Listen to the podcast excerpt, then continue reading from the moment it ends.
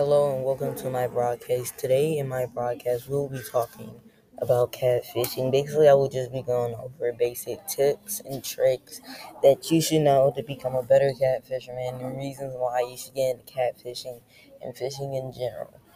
Okay, so we are going to be going over multiple things such as the gear that you need. There are multiple different types of rod, reels, and everything that you can use. Um, we'll also be going over location, and by location I mean where the fish usually are, and how to. Why the fuck? Yo. Okay, so for the first topic in which we will be going over, we will be going over the relative location and basically how to find catfish. Okay, first, um, before I actually go over that, I just want to say that in order you can find the catfish, but that doesn't mean you can catch the catfish. You're gonna need to know the depth, um, the specific type rigs, and the bait. The bait is one of the most important things simply because catfish are kind of like everywhere. Also, um, rods you can always just go buy some cheap rod or even just use a bamboo cane pole. But if you don't have the right bait, they're not gonna like it. Okay, so the first thing in which we're gonna be going over in the bait category is the multiple types of baits. There are multiple types of baits in which you can use. Yeah, okay, and so I'm gonna be going over all of those first. Okay, so let's just go ahead and hop into the bait part. Okay, so basically in this part, just gonna be telling y'all what baits work really good and um what homemade baits work really good and what baits you can buy that work very wood very good. Okay, so first off, the best bait in my opinion, which um I have tried out and it has been proven successful almost every time I use it, as long as I'm in the right location and catfish are around, would be natural bait. When I say natural bait, I don't mean worms, but I mean like bait fish. Catfish are carnivores, they eat other fish. So things such as bluegill, shad, herring, stuff like that works really good because it's what they eat on a day-to-day basis.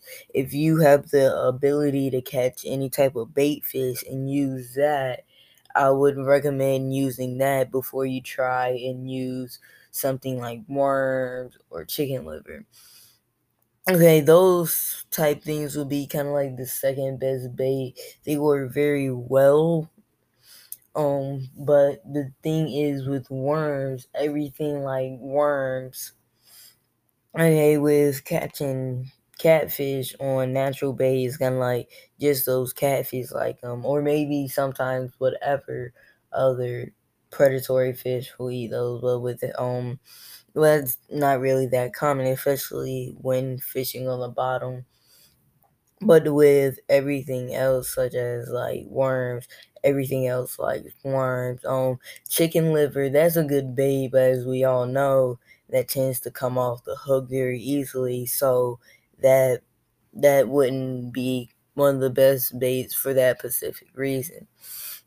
And moving on, it's a specific carp bait but it's not just a carp bait.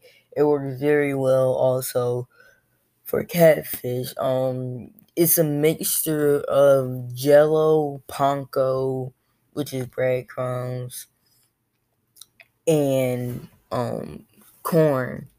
This works very well. Um, I'm not sure why it works well, but it does. This produces as much fish almost as like natural bait does. This is good. It doesn't really come off the hook easily, and with this it's cheap. It's not hard to make or buy.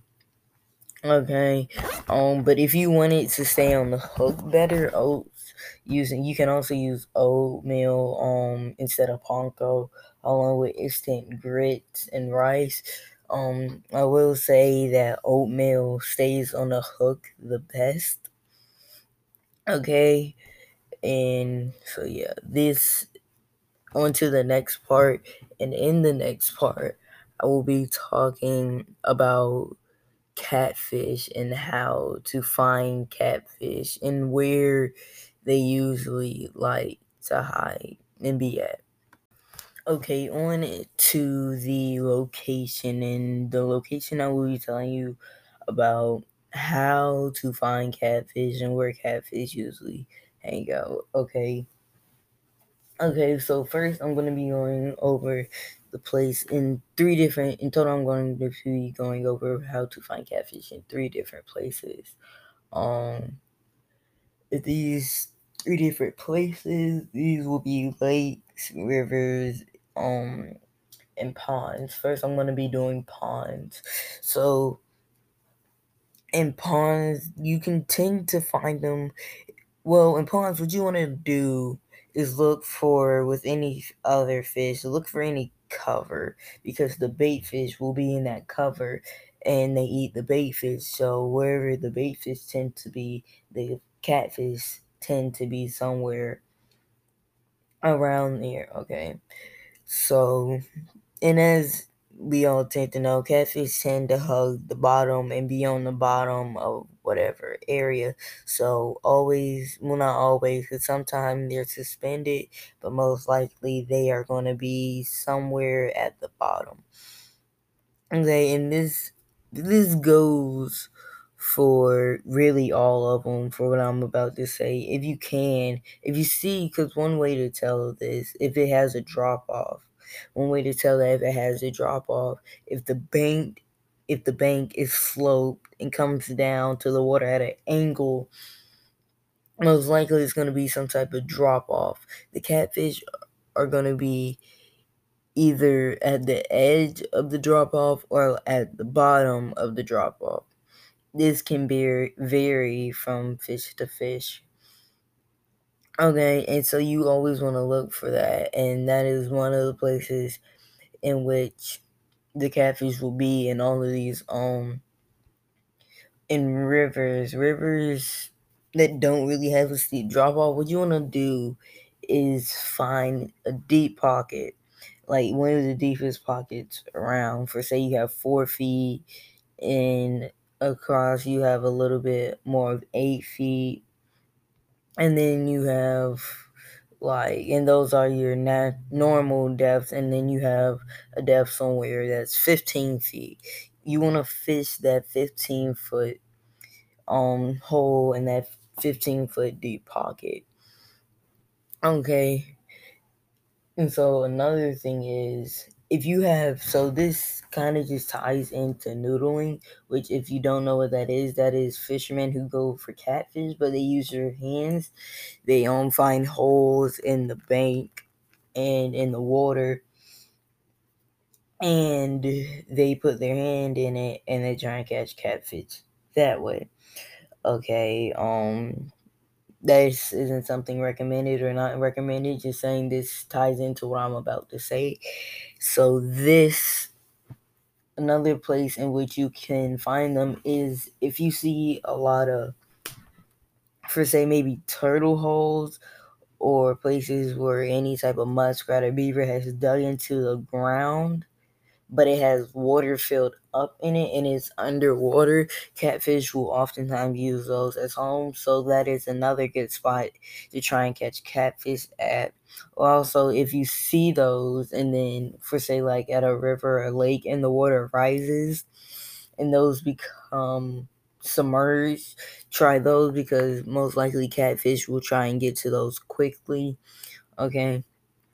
So on to the next part. In the next part, in my final part, we're going to be talking about the um gear to use and what type of gear you can use and prices. Okay, moving on to my last and final part of this broadcast. Um, I hope that you've been enjoying. I know it hasn't been more that exciting, but the purpose is, is really just to inform y'all. So moving on to the last part. The last part is gear. Okay, so I just want to say this. If you're just getting into it, there's no reason to go spend hundreds of dollars on rod and reels. And really, overall, there's no real reason that you would need to do this. Because, like I said, you can catch catfish with your bare hands. You can really just handline catfish in if you wanted to. Okay, you can also use a cane pole. It's all really up to you, but um, yeah. So the first thing that I just want to say is, um, as far as rod and reels, you don't have to spend a lot of money. One thing that you could do, and what I advise if you're going, well, going into catfishing, you're just starting to do it. What I advise you to do is go to some store like maybe your local bait and tackle stores if they sell rod and reels or just go to walmart and buy you a nice cheap rod and reel combo. they get maybe up to $30 max at walmart something around there. So yeah there's never a need really to buy spend hundreds of dollars on catfishing rods unless you're like been doing this for a while and you want to get into catching bigger catfish like 40 50 pound catfish. Then in that case you you're probably gonna have to spend a couple hundred dollars but if you're just getting into it there's no reason to just go out and start spending money at a pace. Well, not really at a pace, but just go out and start spending a lot of money when you don't have to. Okay, and so with the gear, I personally recommend using um open face rods or also known as spinning rods. Okay, closed face I wouldn't really recommend for catfishing, kind of like at all. They tend to not work as well and not be as big. They're closed face rods. They tend to be more for smaller fish, such as panfish. Okay, another thing that I would like to say is, along with those spinning wheels, bait casters, bait casters always, not always, but they do work very well too, but not like the bass fishing bait casters. They make bigger ones made specifically for catfishing, and you can get those along with the um spinning rods and another thing that I just want to say is catfish are strong. So if you plan on catching these big catfish, make sure that you have a decent rod holder. Because if you don't have, if you don't, make sure that you have a decent rod holder. If you don't have a decent rod holder, a strong rod holder, if you don't have one in properly, if a big fish comes along and takes your rod, you're not going to be happy, especially if you're spending a lot of money on that rod.